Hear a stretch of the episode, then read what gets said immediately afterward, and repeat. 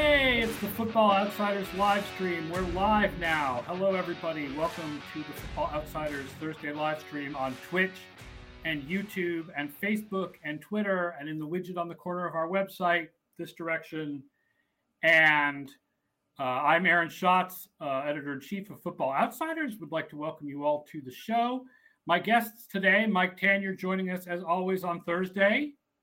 JP Acosta is joining us as well. And we have a special guest for the first part of the show, Arif Hassan from the Athletic Minnesota, so that we can preview tonight's game and talk about what is going on with the Vikings. So, first, just to let you all know about tonight's game, it's a really important game for two teams that are on the outskirts of the playoff race. So, the Vikings make the playoffs in 41% of our simulations when they win this game, 19% when they lose.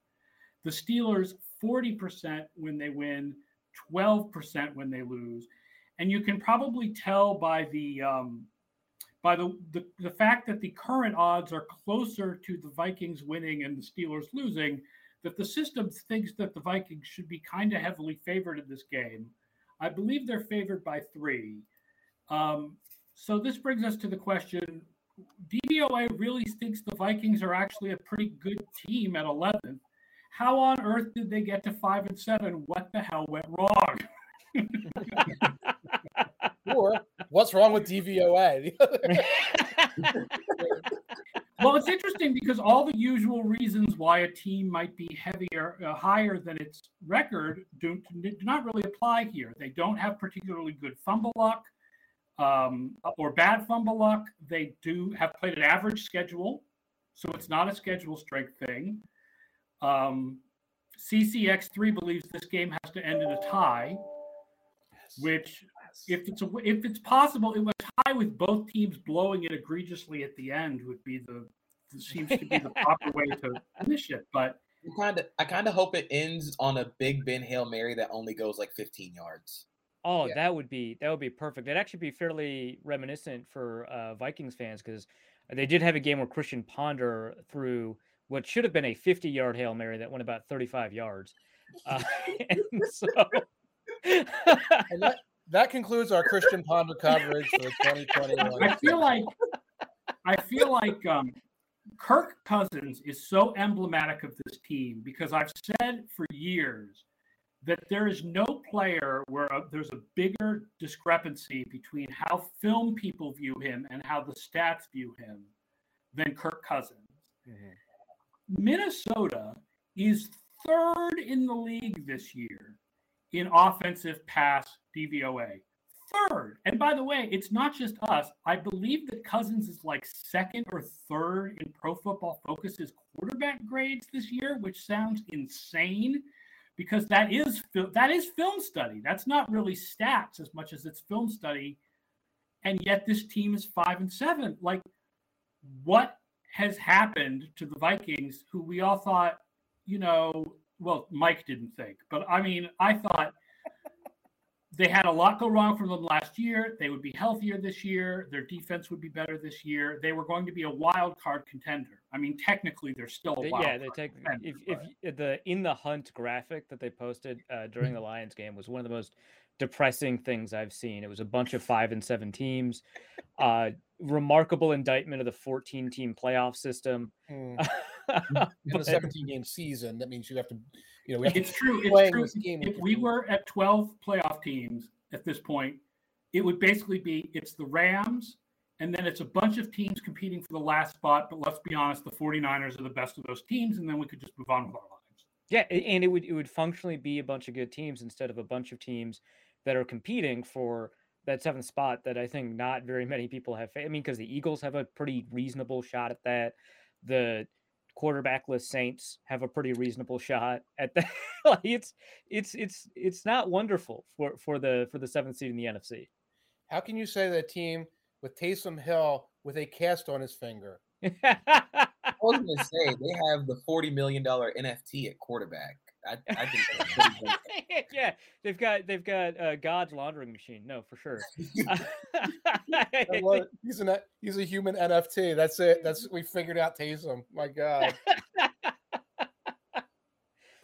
Yeah, no. Um, uh, to, to that point about how Minnesota, you know, got to five and seven despite having, um, you know, fairly good DVOA, fairly good EPA, fairly good, um, you know, rate-based statistics, as well as, um, like you mentioned, uh, most of kind of the luck-based measures that determine whether or not regression is going to occur in the future have actually fallen in Minnesota's favor, like fumble recovery rate.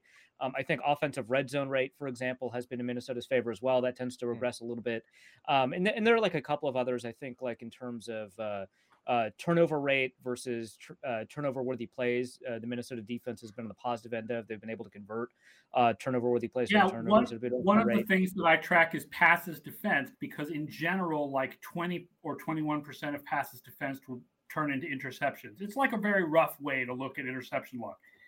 Minnesota's had 40 passes defense yeah. on offense and three interceptions. That's the best rate in the league. yeah, it's it's it's wild. Uh, and uh, and and despite that, like you said, they're five and seven. Part of it um, is you know every game they've been in is close except for the Seahawks game. So they've had um, 11 of 12 or, or something like that, 12 of 13. I, I, forget how many games they've played, but every game but one. Uh, 11 and 12 have been one score games. Yeah, they're yeah. very consistent. And, consistent. And, my, and one of those one score games was was an eight point game, but it's still it's a one score game. Uh, and I think the NFL record is 14 in a season, mm. which is that that must have sucked to watch. But uh, yeah, I mean the Vikings are uh, four and six in uh, in in those games, and so you know, in theory, that'll regress back, but you also have to consider who they're playing against and, and, what those close games mean. And and you wish that that would tell you something, right? Because if they've had close games against good teams and lost to those teams, that would mean that they're a good team, and that going forward, you would imagine that they would win.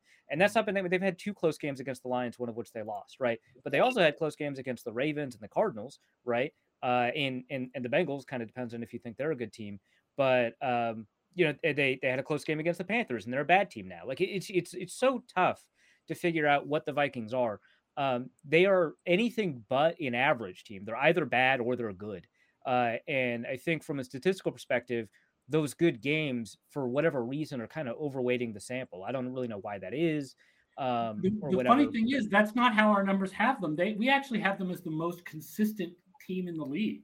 Hmm. Well, yeah, but that's that's like a play to play. The variance is like 32 or something like that, right? Like, no, that's no, a, is that a play to play or a game to game? Week to week, they have the lowest variance in the league.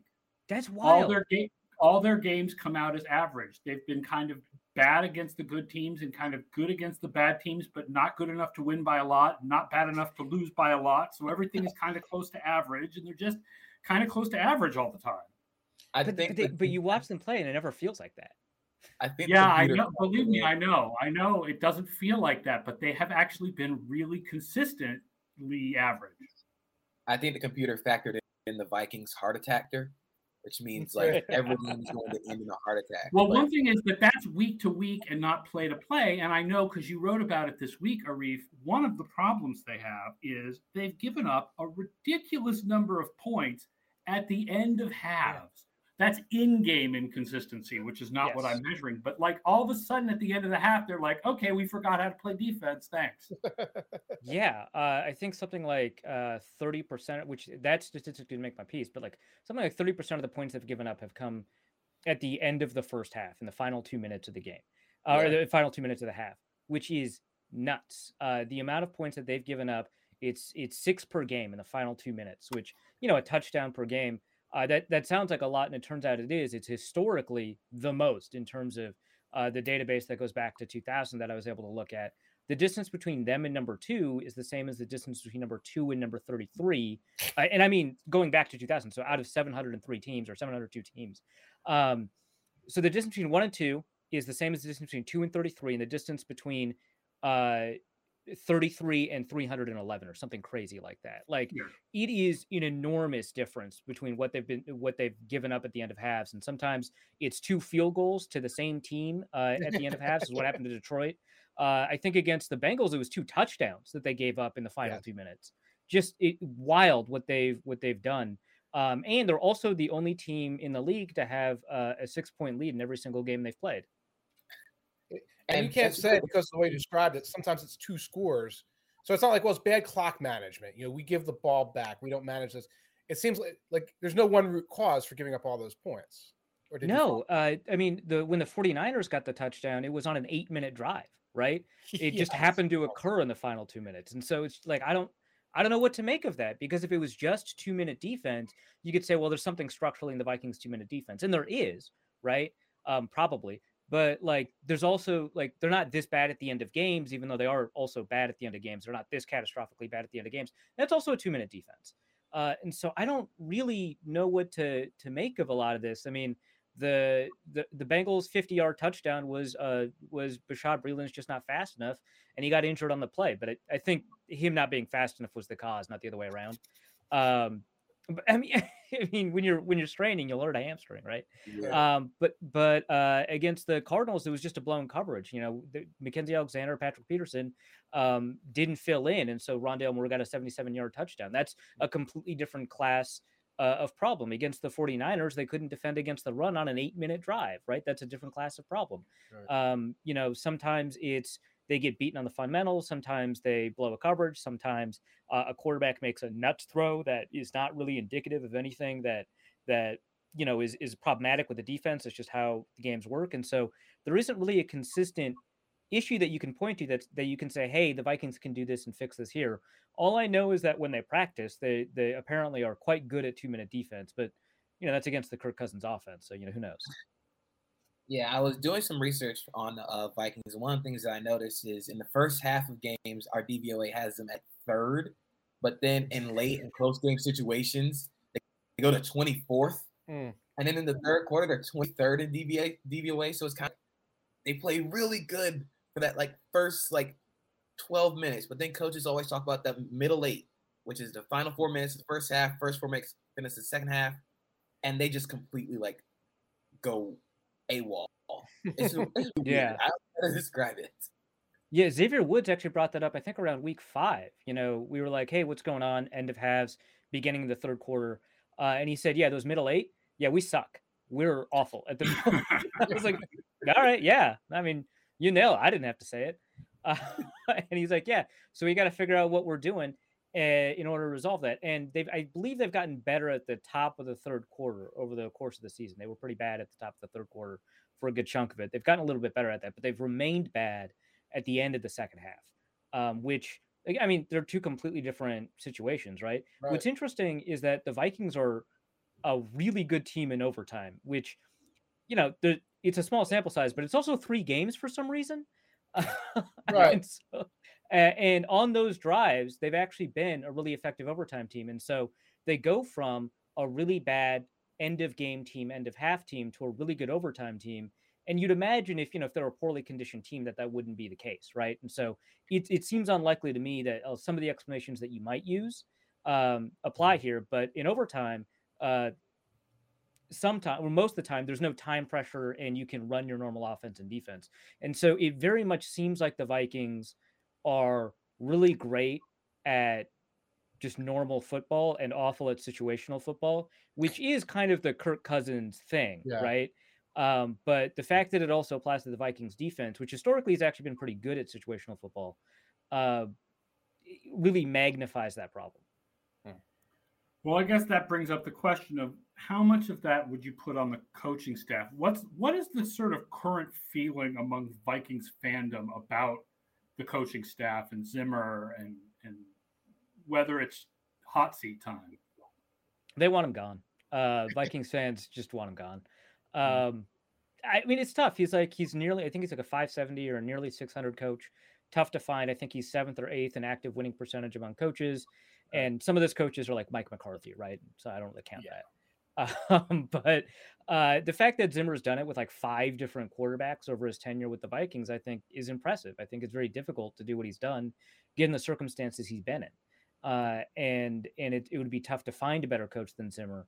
But if the goal is only to win a Super Bowl and not just generally be good, it very much seems like uh, you'd want to move on.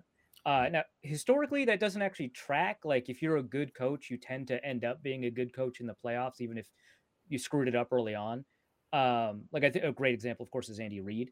But um, it, it, it very much just feels like you're running into a wall. Uh, and I think that's why Vikings fans want to move on. What about your general manager, who I assume is safe? But a lot I don't of... think he's safe. No. Uh, Yeah. So over the past three contract extensions that they've given Zimmer, um, they have uh, matched year for year uh, the contract extensions for Spielman, and so they very strongly implied that the two are kind of um, tied at the hip. Uh, and and I would imagine that uh, if if Zimmer's gone, Spielman is gone as well. Um, so and, and Spielman's had like a, a very long you know tenure with the Vikings. I mean, he arrived in 2005, was promoted to general manager in 2012. I mean, he's been around for a while and and hasn't you know built a winner, whatever that means. Um, and uh, and and I think that if you move on from Zimmer, I think you're probably looking for a reset of sorts. Now, I, I think that if they did hire a new uh, general manager, it, there's a very good chance that their candidate would be internal, so it wouldn't be an enormous reset or anything like that. Mm-hmm. But the issue is clearly not talent evaluation, right? I mean, the Vikings are a very talented team, and they've been a very talented team. Uh, it, it, seems to be ability to find a quarterback, which has been Spielman's biggest problem, um, and uh, the ability to kind of close out. And, and and the cap management element of things, where you're now the diminishing returns, which I think I talk about. And we're going to talk about the cap a little bit, I'm sure, in a moment, where you're just keeping this wild card nucleus together for more and more money every year. Yeah, yeah. The, it's it's a you know it's a quote unquote playoff team, and yeah. playoff players cost a lot of money. Uh, and so it, it, limits your ability to to generate improvement through cap savings, especially because they do make some pretty odd decisions with regards to cap management. That's not even in reference to the Cousins contract. They have two nose tackles that cost like ten million dollars a year, right? like, right, I, right. I, I don't know, man. And and I always say like every time they make an extension, okay, we're going to extend Barr, we're going to extend Harrison Smith. Every extension in isolation makes sense, but then the combination of right. all of them is like this is going to be the same team now for three more years, and the dudes are 29, 30, 31, 32. And it's like when you put that all together, you're not you're not advancing. You're just sort of you're just sort of holding serve at a level. Yeah, that, I think when we talk about Zimmer failing in the playoffs, there haven't been many years where we were like, "Oh, the Vikings are one of the top four teams, and they failed in the playoffs." It feels like every year the Vikings are like the twelfth best team, and then they right. fail in the playoffs because that's what you're supposed to do when you're the twelfth best team. right? Yeah, exactly. Like, like when they beat the Saints, it was a bit of a surprise, right? And then they ran into the 49ers and got stomped, and I don't think anybody was surprised. Right. Uh, you know, least of all Vikings fans.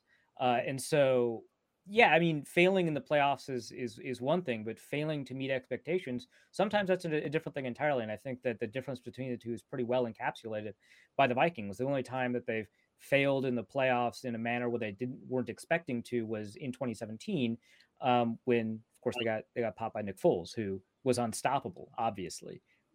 so uh, and so uh, that that was kind of the and but they were like a of course uh, and but they they were of course a, a defense forward team and so that, that is more likely for a defense forward team to just kind of collapse in the middle of the playoffs uh, than it is for an offense forward team.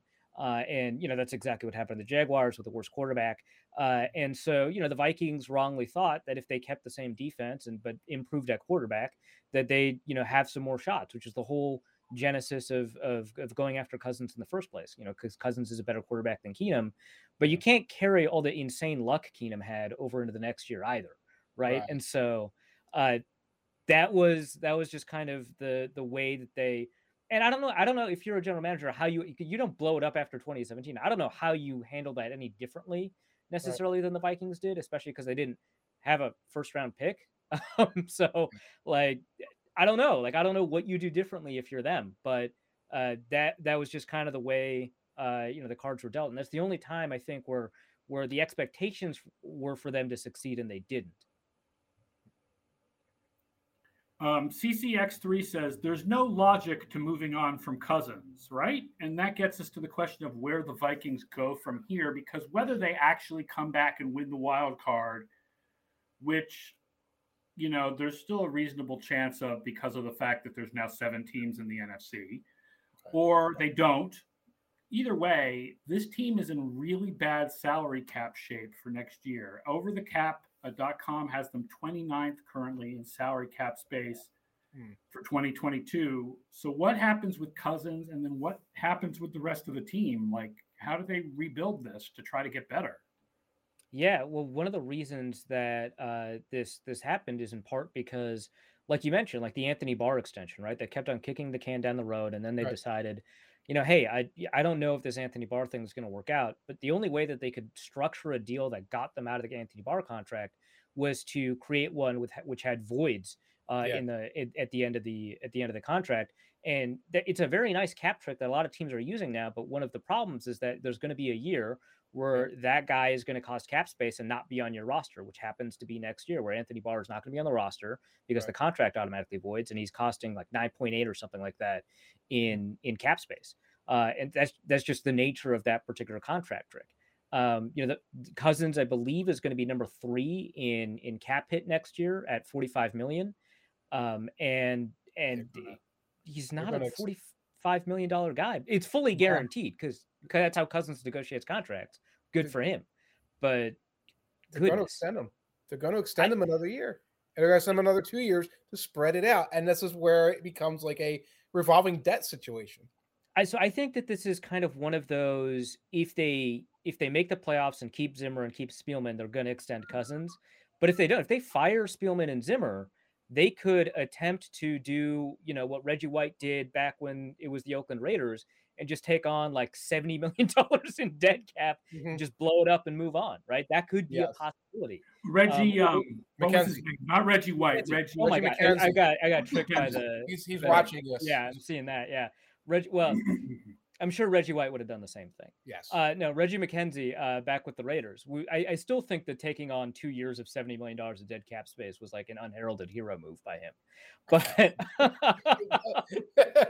but I, I, think, and then he got swept away. Yeah, and then he's like, "Bye, see you." Right, right. Um, but I, think that uh, that that's a possibility, or they could attempt to trade Cousins. I don't know who would be in the market. Obviously, whoever trades for him is going to do an extension.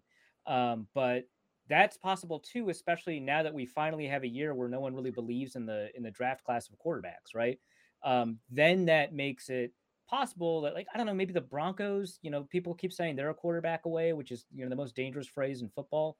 Um, but you know that I mean it's it's possible if the Broncos don't get Rodgers, which seems less likely um, now than it did, you know, kind of earlier in the season, um, that you could find a trade partner for Cousins. So you move on from him, probably t- absorb some of that cap hit as part of the trade negotiation. Uh, and then um, see what you can do with the with the with the quarterback in Kellen Mond, and then hope that next year that you can you can draft a guy and and give whoever the new general manager and whoever the new coach is basically a free year to evaluate whoever's left on the roster. So it is possible to move on from Cousins, but it's also like it, it requires a lot of like gritting your teeth and taking a lot of pain in the process, which is how Cousins negotiated the contract. Props to him. Right. Right. Um, Patrick Seeley makes a comment here about the Shanahan system has too many limits. Baker, Cousins, Jimmy G, Goff. Maybe the system is the problem, or the quarterbacks aren't any good and look better in the system. two, I, two Super Bowl I, quarterbacks, but teams that went to the Super Bowl, by the way, just throwing that out there. Yeah, I, I, feel like there's not really a major problem with the Shanahan system. And he also says if you can't get the run game going, it kind of shuts down. But I will point out and this is surprising to me because Dalvin Cook and Alexander Mattison.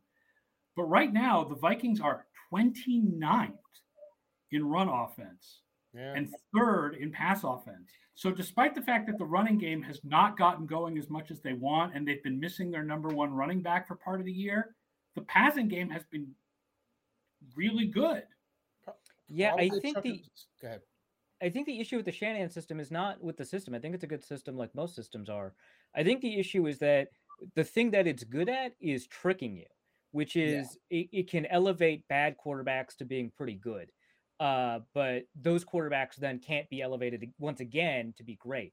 And so you can be tricked into thinking that your mediocre quarterback is good or that your bad quarterback is average or that your average quarterback is great. Um, when in fact, uh, it, that's not the case. So I think if you pair a great quarterback with that system, you're in a really good spot, right? And I think the 2016 Falcons are a fantastic example of that, right? You know, it the the collapse in the Super Bowl was not the Shanahan system's fault. It was a bunch of other factors that also has to include the Falcons' defense. Like I, that never gets brought up. Yes, like they allowed two two point conversions when there was no way for the Patriots to come back unless they got those two point conversions. I mean, just a lot of dominoes. Yeah, yeah, and and so that's not a Shanahan system thing. Um, that's just that's just kind of the nature of how how games work sometimes. Uh, mm-hmm. and so uh, the the system can maybe fool you into believing that these quarterbacks um, can be elevated against uh, defenses that are designed to stop the system in whatever way. Um, like, for example, when the Patriots decided that a nose tackle would be a great way to stop CJ Anderson uh, because they can only do inside zone with him instead of outside zone or whatever, right? Like, whatever particularities of that system can be stopped by the unique matchups that an opposing defense has, a quarterback has to overcome. That's exactly what happened when uh, Kirk Cousins went up against Shanahan in the playoffs uh, in in 2019, where uh, you know Shanahan probably saw the Packers game and saw you know the end man of the line of scrimmage stop biting on the run and started attacking the quarterback. The Packers allowed like six yards of carry to Dalvin Cook in those games, by the way, and right. they did not care.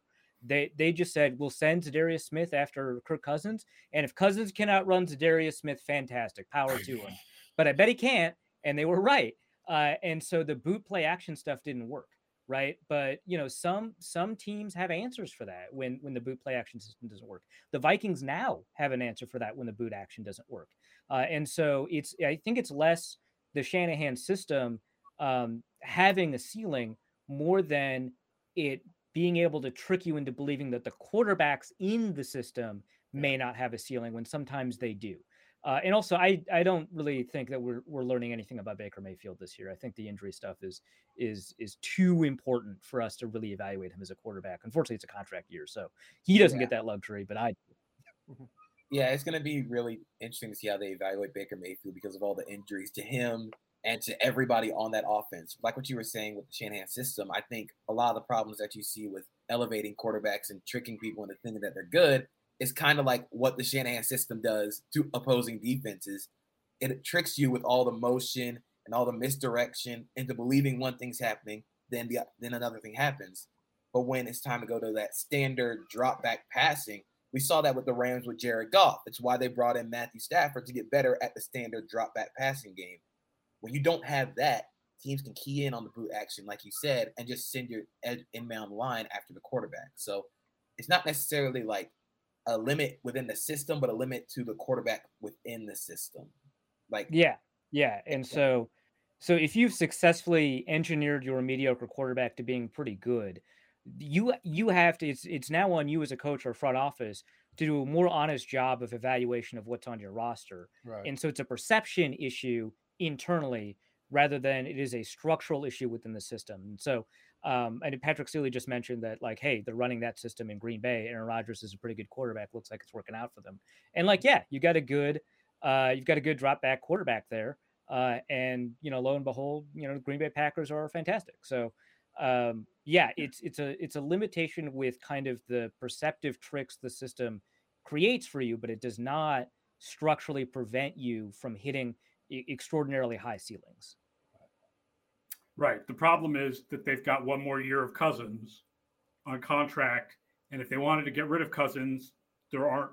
You know, nobody thinks this is a good quarterback class, so there'd be a year of pain, and then maybe getting a quarterback in the with the 2023 class, which is very good.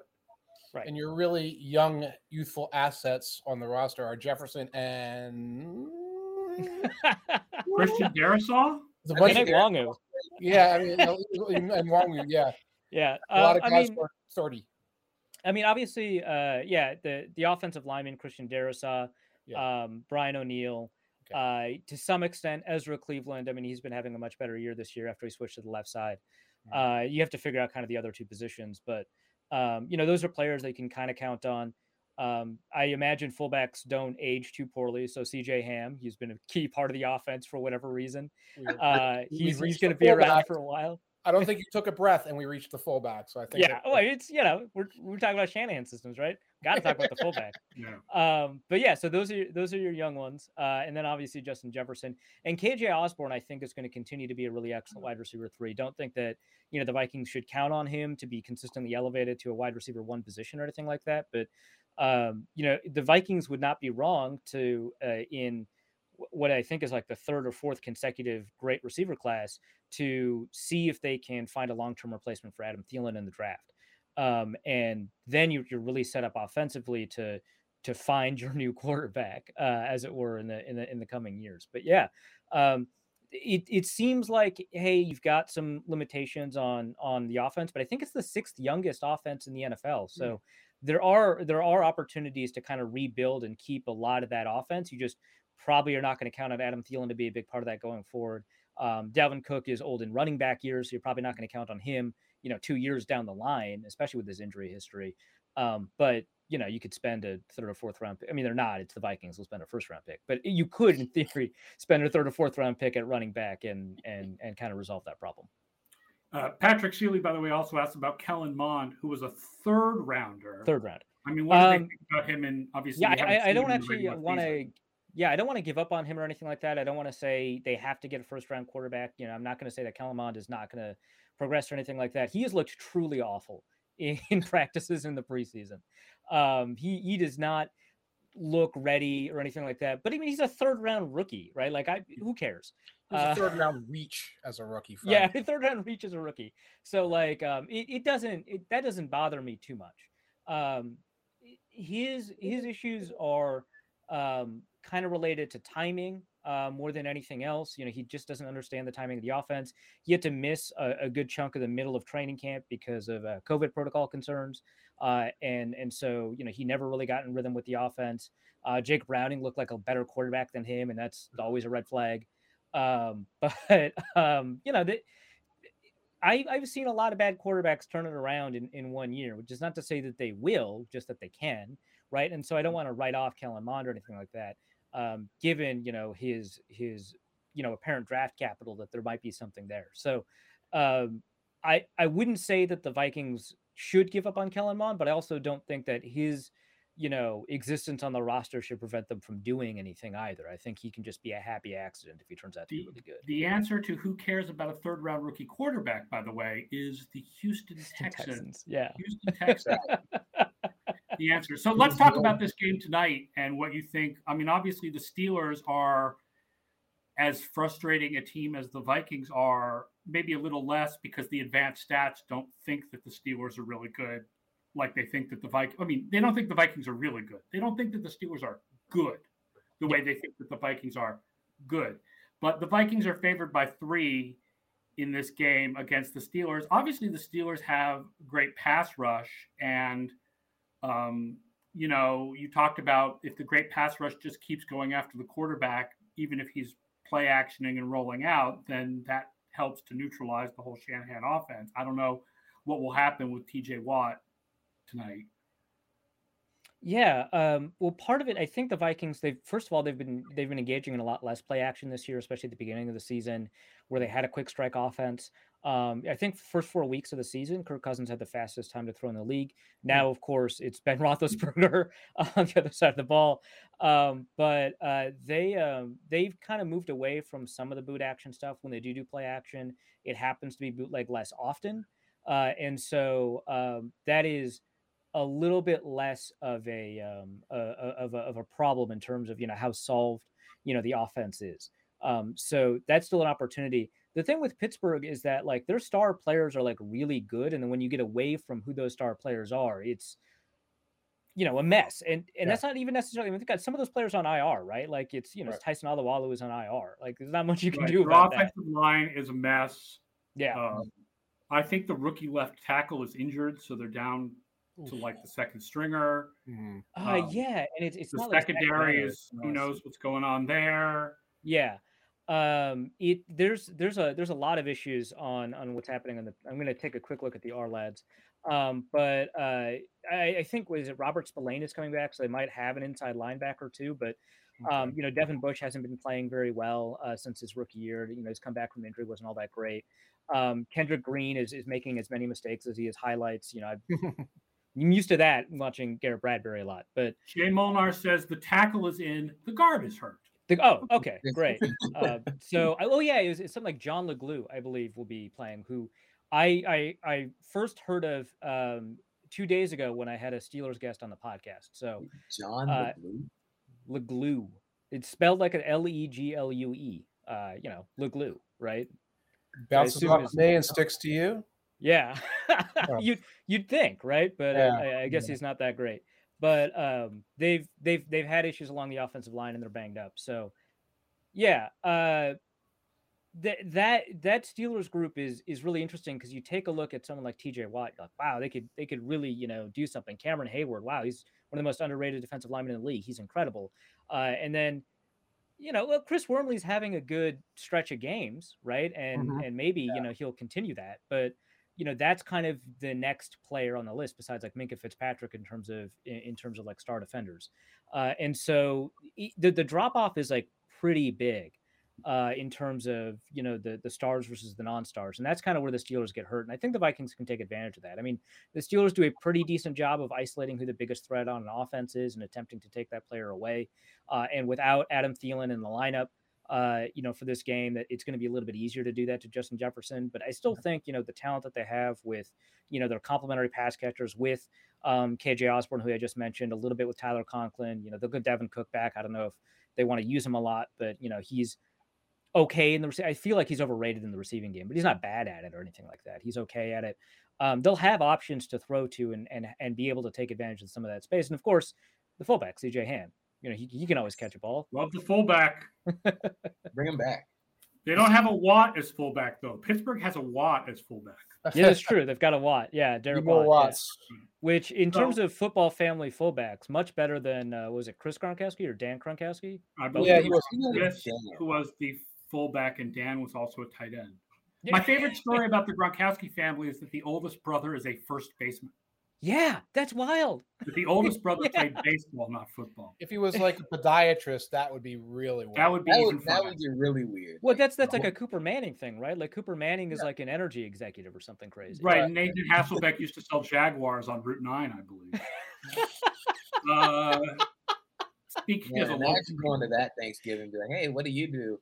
Yeah, I, I just sell I sell cars. It's not a- it's okay. Cooper Cooper had the son. Cooper has the That's, yeah. Cooper. Yeah, yeah, that was right. his contribution to the family line. Um, as we pointed out on yesterday's show, that's why the Mannings can get any college coach in the country to come on the Manning cast. That's- Like, oh why wow. would Saban go on the Manning cast? Like, until Arch Manning commits, any college coach in the country will go on that thing. Uh, so let's finish up by picking the game. I, I would say I would pick the Vikings. I'm with our numbers. I just I feel like despite all the bad things that have happened to them, plenty of bad things happened to the Steelers too. I, I just I do feel like the Vikings One are the better playing team even without Thielen. Sorry. What'd you say about the quarterback? you said plenty of bad things have happened to the Steelers, and I, one of them is playing quarterback. Yeah, well, age. I hate to tell you this, but um, uh, now that I'm in my late 40s, the rumor that age ain't nothing but a number is not true. So Not true. JP, while you have a chance, escape, find the fountain. of. I'm, I'm No. hearing you guys was- talk about this. I'm like, dang, let me relish these years. Relish them. Relish them. well, that kind of reminds me. Um, this is true for Ben, but I think uh, it, it reminded me because the Teven Jenkins news has hit. Uh, the timeline, he feels comfortable. He thinks he's not going to have any problems with his back going forward. And I remember uh, an old draft Twitter guy, Eric Stoner, um, saying that nobody used to have a back problem. Uh, right. Once you have one, you have one. Yeah, That's you just have one, right? Like Jerick McKinnon's a great example, right? Um, I, I I think that uh, the the injuries piling up for Ben are injuries piling up for Ben, and age is certainly not helping that. So, um, yeah, that, that's an issue. I in terms of picking the game, I would say uh, you know there's a reason the Vikings are favored. It is so hard to move on from like the last couple of Vikings performances I've seen. They've been really ugly. Uh, they, I mean, frankly, they they've been they've looked like a bad team. But I think fundamentally, who the Vikings are, um, they are more talented uh, depth wise and across the board than the Steelers are.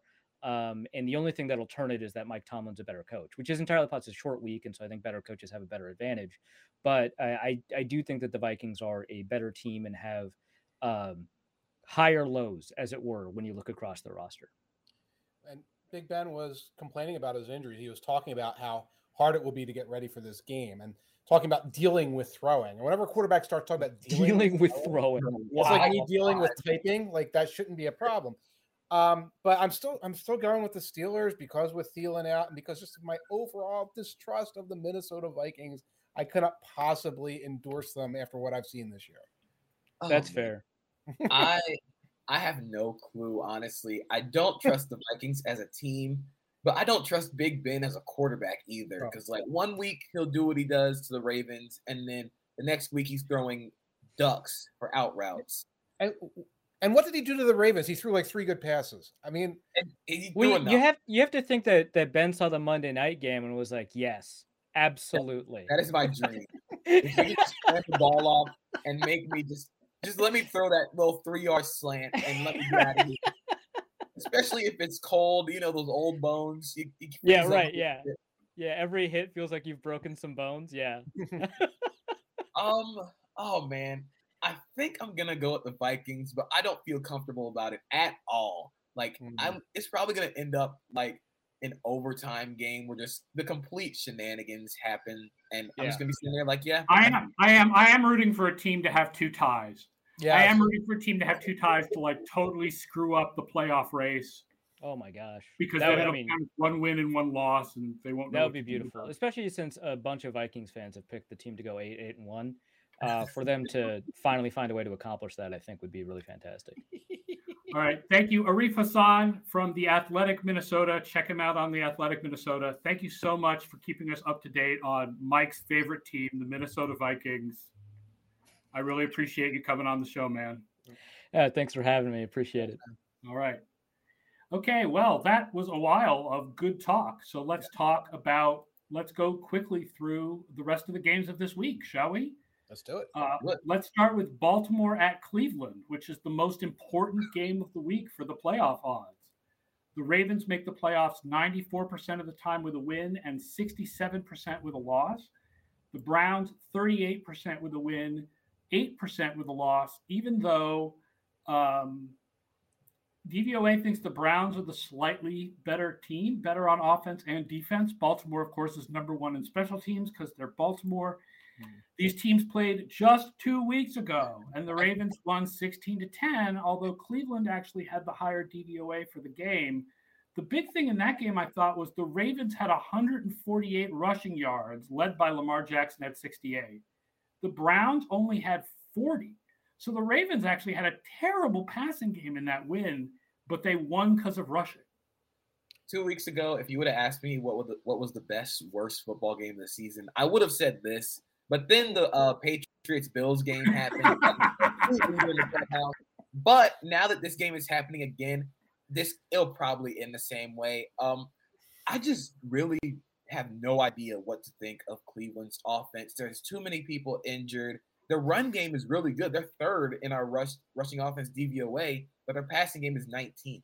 Baker Mayfield really hasn't really recovered from his injuries and also from his own limitations as a quarterback. Mm-hmm. And I don't think that's helped by having a roster with Jarvis Landry and Donovan Peoples Jones as your top two receiving options. They could be facing a get right game with this Bengal, not Bengals, the uh, Ravens secondary, because legitimately, I don't think there's anybody healthy in that secondary. No. Marlon Humphrey's off the season, torn pec. And when I checked the injury report today, Anthony Averett didn't participate in practice. Kelvin Kevon Seymour was limited. Brandon Stephens was limited. Chris Westry was full participant, and Anthony Levine did not participate. They have four Jimmy or Smith. five. Jimmy Smith might play. I don't know. There's like five legitimate DBs healthy for them right now.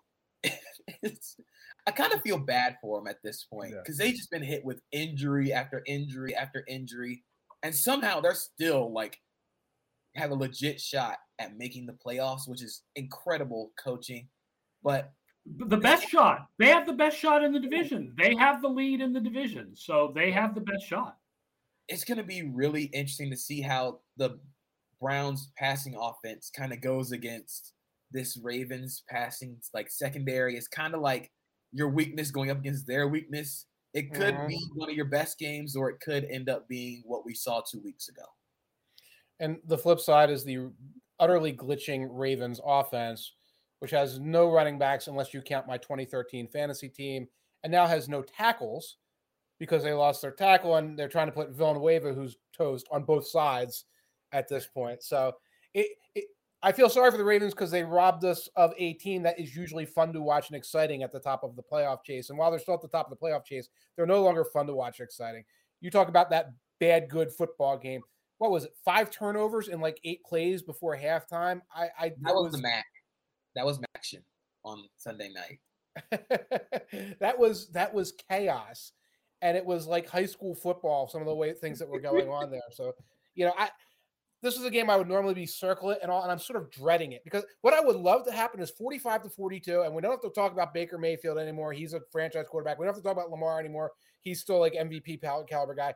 I don't think we're going to get that. I think we're going to get another muck fest. And I'll, yeah. I'll, point out to everybody if you haven't checked Football Outsiders today, you should check Football Outsiders today. There's a really good film room from Derrik Klassen on what is going on with Lamar Jackson. Some of it is he's just not pulling the string on uh, open receivers. Some of yeah. it is just bad play design. Like somebody on the internet put up a play, video of a play where they ended up with two receivers within like two yards of each other. Just like mm-hmm. Play design's not working. Receivers running routes that are like mushy, like without really definite cuts, just kind of go into areas mm-hmm. and just kind of be in there. And then the offensive line problems as well. So yeah. he points out all of that. Do you feel that Lamar Jackson has maxed out as an above average quarterback?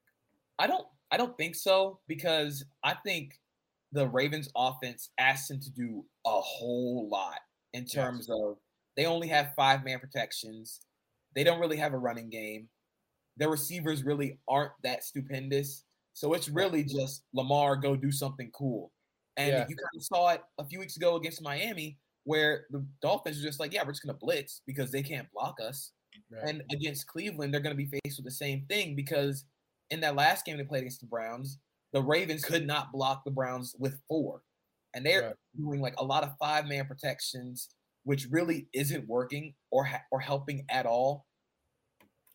They, uh, I don't yes, think Patrick Sealer points out the Ravens need a blitz beater audible. Yes, the Ravens are blitzed more than any other offense in the league, and it mm-hmm. works. It works a lot, and right. I think a lot of it has to do with, you know, like what Derek said, like Lamar not pulling the strings. But I also do think Greg Roman's passing game design is like my brother when we design plays on Madden. It's it's really not that great right now. They're kind of just it's just kind of just not a comparison you want to hear in the National what's, Football What's your League. brother do when he designs plays on Madden? What's the key mistake he makes? So he likes to he goes five wide. He's very air raid, spread offense. But the problem is, like, he'll overload everybody to one side. So, like, okay. two people in the same area. It's starting to sound a lot like Greg Roman yeah. when you hear it. Yep. Yep. I just keep going back to a play. I think I don't think it was the Miami game, but I think it was a few games after where two Ravens receivers collided while running a route. And if that's like what's happening to you in your passing offense, you need to redesign the entire thing. Right. Because that's that's literally the one thing you don't want to happen. So it's going to be really interesting to see how the Ravens kind of scheme up passing against this Browns front. And their defensive line has been really good. Browns minus two. Uh, the FO plus picks did go with the Ravens slightly, but I'm going with the Browns. Personally, I would put money on the Browns on this game. Same. Same. I think I'm, I think I'm going to go Ravens just because, again, I really don't think that uh, Browns offense is very good. I I really I don't trust them at all. And if you they couldn't run, if they couldn't run on the Ravens a couple of weeks ago, if they can't run the ball this week on the skeleton Ravens defense, then they're probably cooked on offense. Uh, Las Vegas at Kansas City. Here's another rematch. 1 p.m. Raiders make the playoffs 29% of the time with a win, 7% with a loss.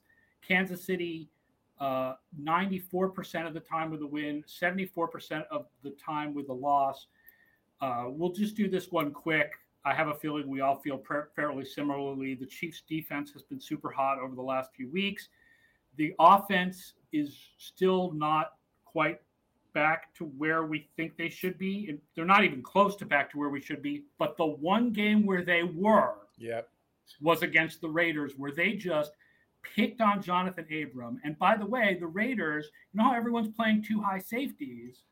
They wouldn't play two high safeties against the Chiefs except on third down. So Mahomes on first and second was just bing, bing, bing, bing, bing. Mm-hmm.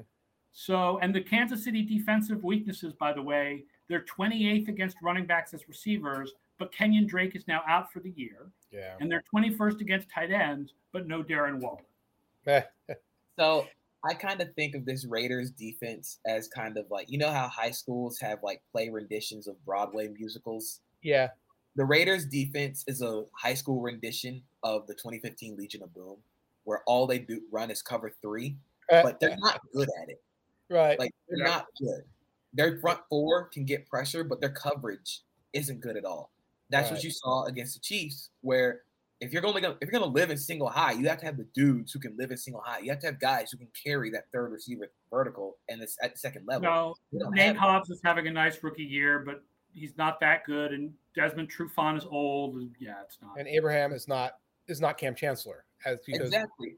They there are- went and got KJ Wright to kind of be their holdover from that 2015 Legion of Boom. So it's going to be. I really am starting to get a little concerned about the Chiefs' offense because they haven't really found ways to beat too high yet successfully. I think uh, Bryce Rossler from Sports Info Solutions said the Chiefs face the lightest boxes in the NFL, but they're 25th in EPA per rush and 11 personnel, and then they're 27th in EPA in short passes against quarters coverage. That's what they're seeing a lot. And the way to get at get defense added too high is you run the ball well, or you get them out of it in short passes. That way, you bring another defender into the zone to kind Right. of stop those quick routes, or you bring another defender to stop up the gaps in the run game. I think what Kansas City probably has to do is go under center and run the ball. I think they're really good at that. Their personnel is designed to do that on the offensive line. Creed Humphrey is playing at an all pro level as a rookie at center. Trey Smith is a really good run blocking guard. Orlando Brown is a good run blocker. I think they mm. need to get to that under center run game a little more to kind of vary it up, kind of mix it up a little bit. So here, here's the thing about this game it's a nine and a half point line. Ooh. So I think we all feel very confident about Kansas City winning. But if you had to put money on this game on the point spread, Kansas City minus nine and a half. Mm, that's a lot. That is a Hold lot, but That's a they're lot. also missing Darren Waller. Like, Right. And and their their offense recently has turned into hope for pass interference. Yes. Yeah. That is the Raiders offense at this point. Uh, I would lean towards the Chiefs and lay the points, but I'm not happy about it. yeah, I think I'd agree. I think I go Chiefs. I Yeah. think I'm kind of there too. Right. Uh, San Francisco at Cincinnati, 4 p.m. 49ers make the playoffs 90% of the time with a win, 67% with a loss. Bengals, 57% of the time with a win, 28% of the time with a loss. I pointed out yesterday that San Francisco's remaining schedule is like a parade of all the teams that DVOA does not like as much as the public Cincinnati, Tennessee, Atlanta. Oh, So this is my pick of the week. If we do the video pick of the week, uh, we'll go out on Twitter at some point. San Francisco actually started as Cincinnati minus one. It's now moved all the way to San Francisco minus one and a half. Uh, I just think San Francisco Two. is the better team. Up to I two. Oh, it's up I to two go now. along San Francisco minus two. I can no longer choose anything with the Bengals because they are that uh, knife kid meme where the kid's running around and the mom's like, "What do you have?" and the kid's like, "A knife," and the mom goes, "No," because there are only two things that can happen. Like either something good is going to happen or something terrible is going to happen. Last week, something terrible happened with the Bengals where they just completely imploded. And that's like one of the things we've talked about with the Bengals is they're very high variance. Like you don't know which team you're going to get. Yep. I don't know how you can trust this Bengals team, especially on offense, if their number ones aren't winning on the outside. So Mike, are you saying that you're worried about Joe Burrow's pinky? I'm worried about Joe Burrow's pinky. I mean, on top the value added for all the other worries I would have. Yes, I'm, I'm making my pinky swear here that you have the league leader in interceptions, Joe Burrow, uh, and he's been, he's playing with a damaged throwing hand. So if you're looking for any value added to saying, you know, take the Niners, that's it. Although we, we- there does need to be a parenthetical, the league leader in interceptions, parentheses, because the Jets have started three different guys. Right.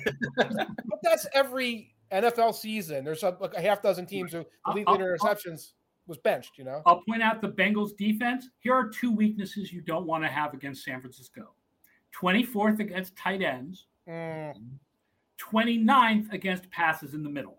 Mhm. and and Logan Wilson is probably going to be out for this game. He got hurt in the uh, Chargers game, got carted Yep. off.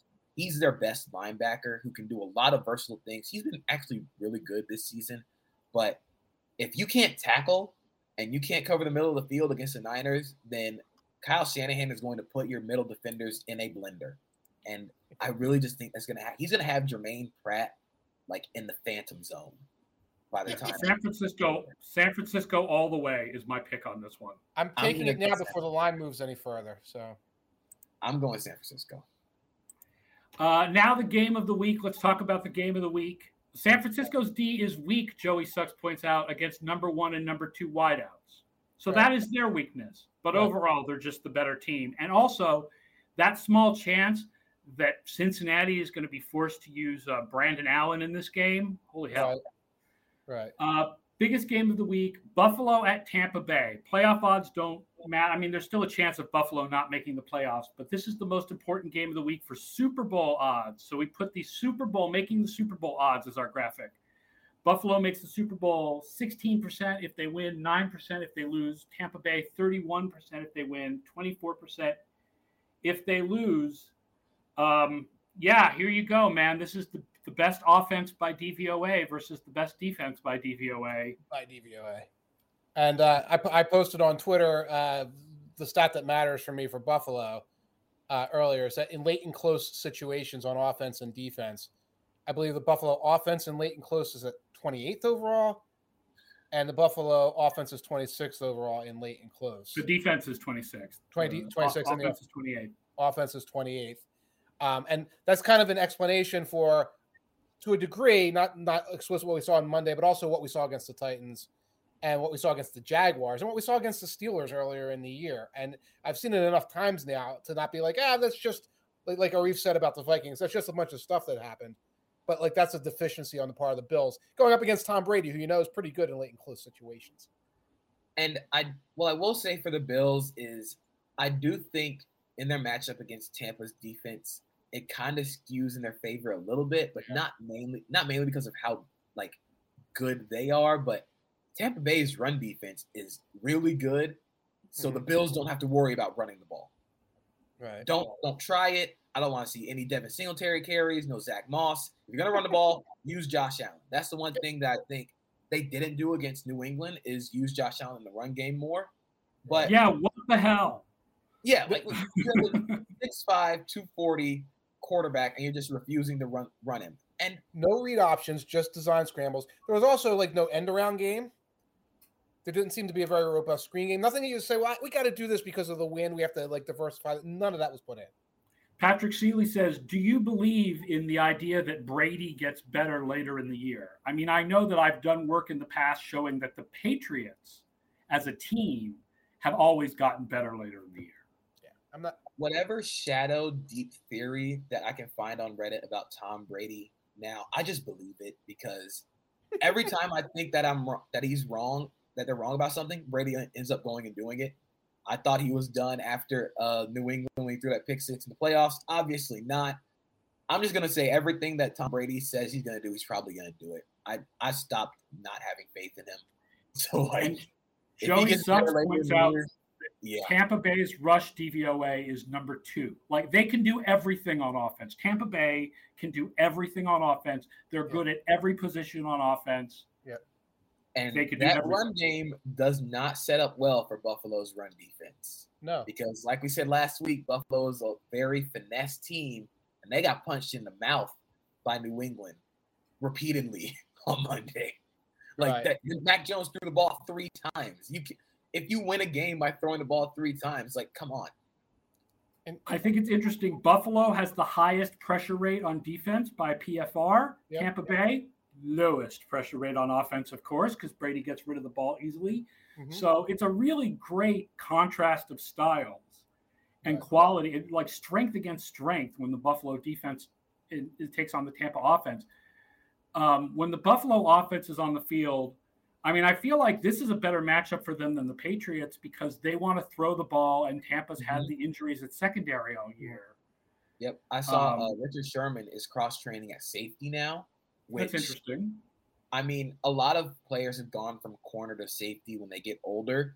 Right. But this could also be due to Tampa not really having a lot of healthy DBs. yeah. I will point out Tampa's defense by down goes fifth on first down, 10th on second down, 22nd on third down.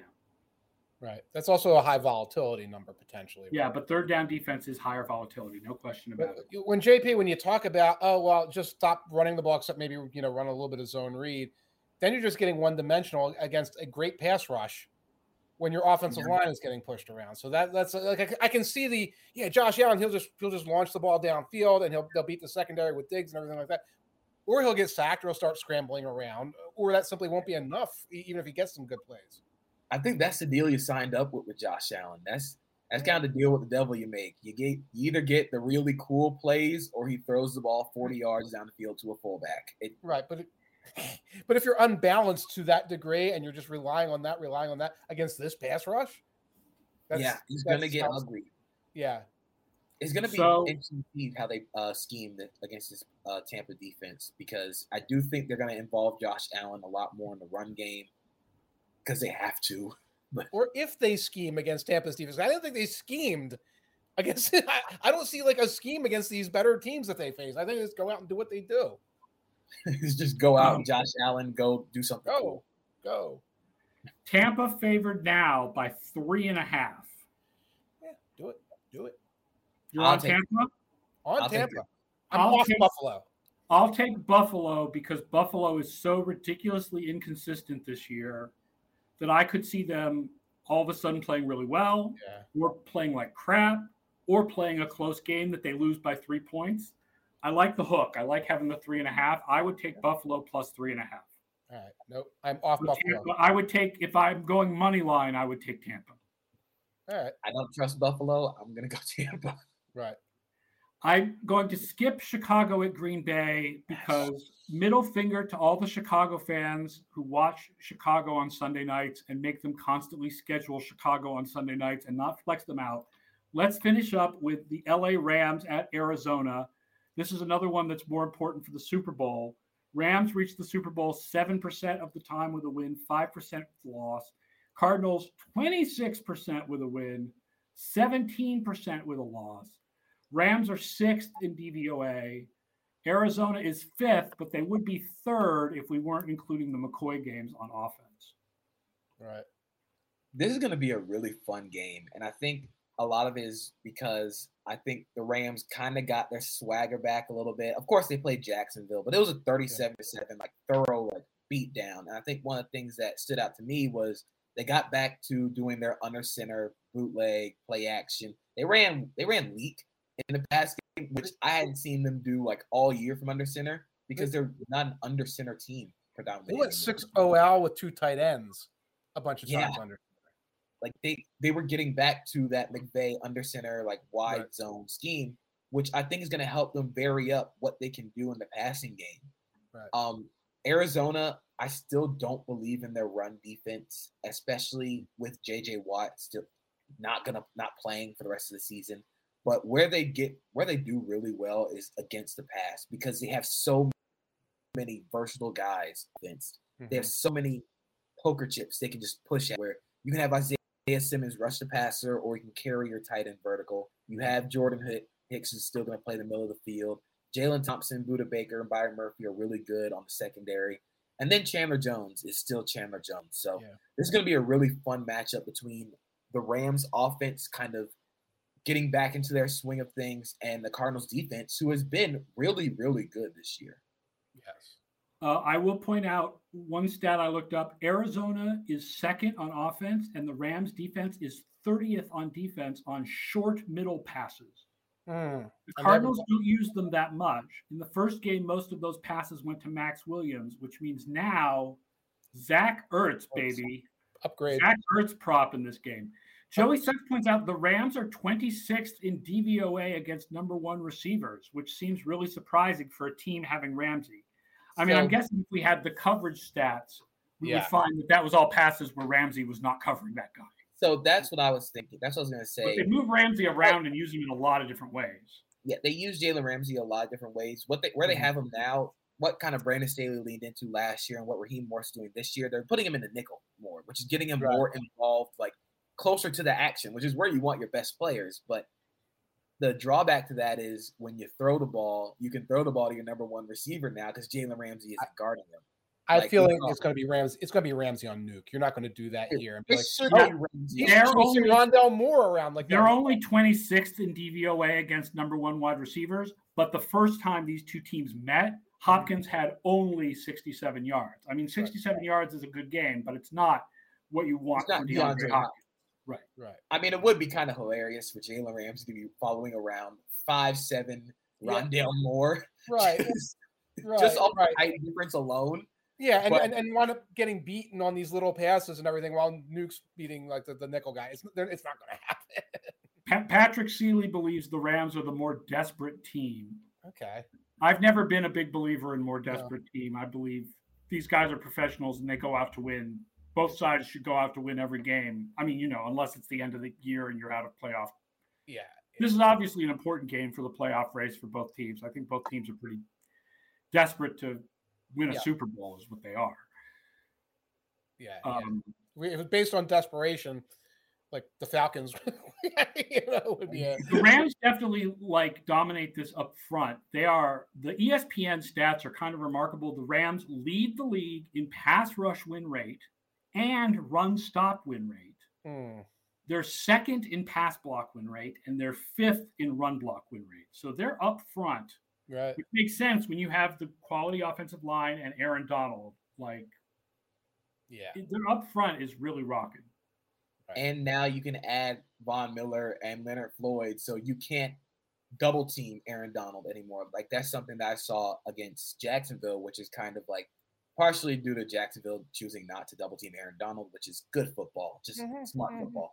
Yeah. But it's also due due in part to the scheme. I think adding Von Miller and Leonard Floyd, you can either choose to double team Aaron Donald and have Von, Von or Leonard Floyd go one on one with your tackle, or you can do, double team or slide protect to one side, and you potentially leave Aaron Donald one on one, which we know how that goes. right. I don't know if Arizona's offensive line is going to be up to the task, especially against this new uh, LA front, because this is going to be the first time they've seen Von Miller. Right. Right. There was no Von Miller in the week four when they won 37 20. Right. I, I'm having a hard time uh, putting 15 points on the board for Von Miller, though. As, as much as different that is, the, the the Cardinals took care of the business pretty well in that game, and and they were able to like control the clock and everything later in that game as well. So you know, uh, that upgrade aside, I still see the Cardinals on- on top of this. So Cardinals are favored by two and a half. Mhm. I guess I'd lean Cardinals. It's a really close one. I think the Cardinals are the better team. I think I'm. I think I'm going to go Arizona.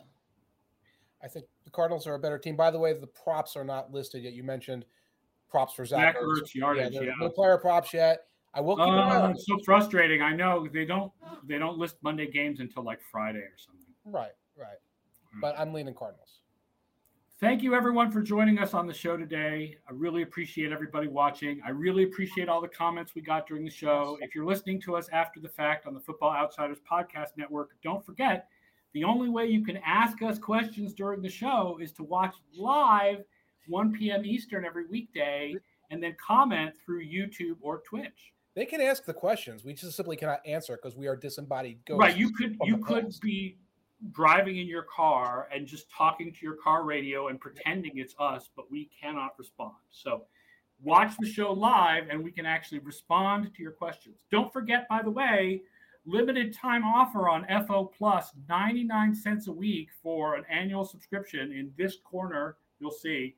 Go to footballoutsiders.com slash subscribe to get that and make sure that you subscribe to this show on your favorite app or podcast app or wherever you're watching us right now. Scott Spratt will be here tomorrow to get you ready for DFS action. I will be back on Monday to review week 14. Uh, try to enjoy uh, what should be a close game between Minnesota and Pittsburgh. Maybe ugly, but it's going to be close. It will be. all weird. Minnesota games are close. It so will this be. one's going to be close. It will be. So enjoy game. it, and we'll be back with Football Outsiders livecast tomorrow, one o'clock Eastern. Bye bye, everybody.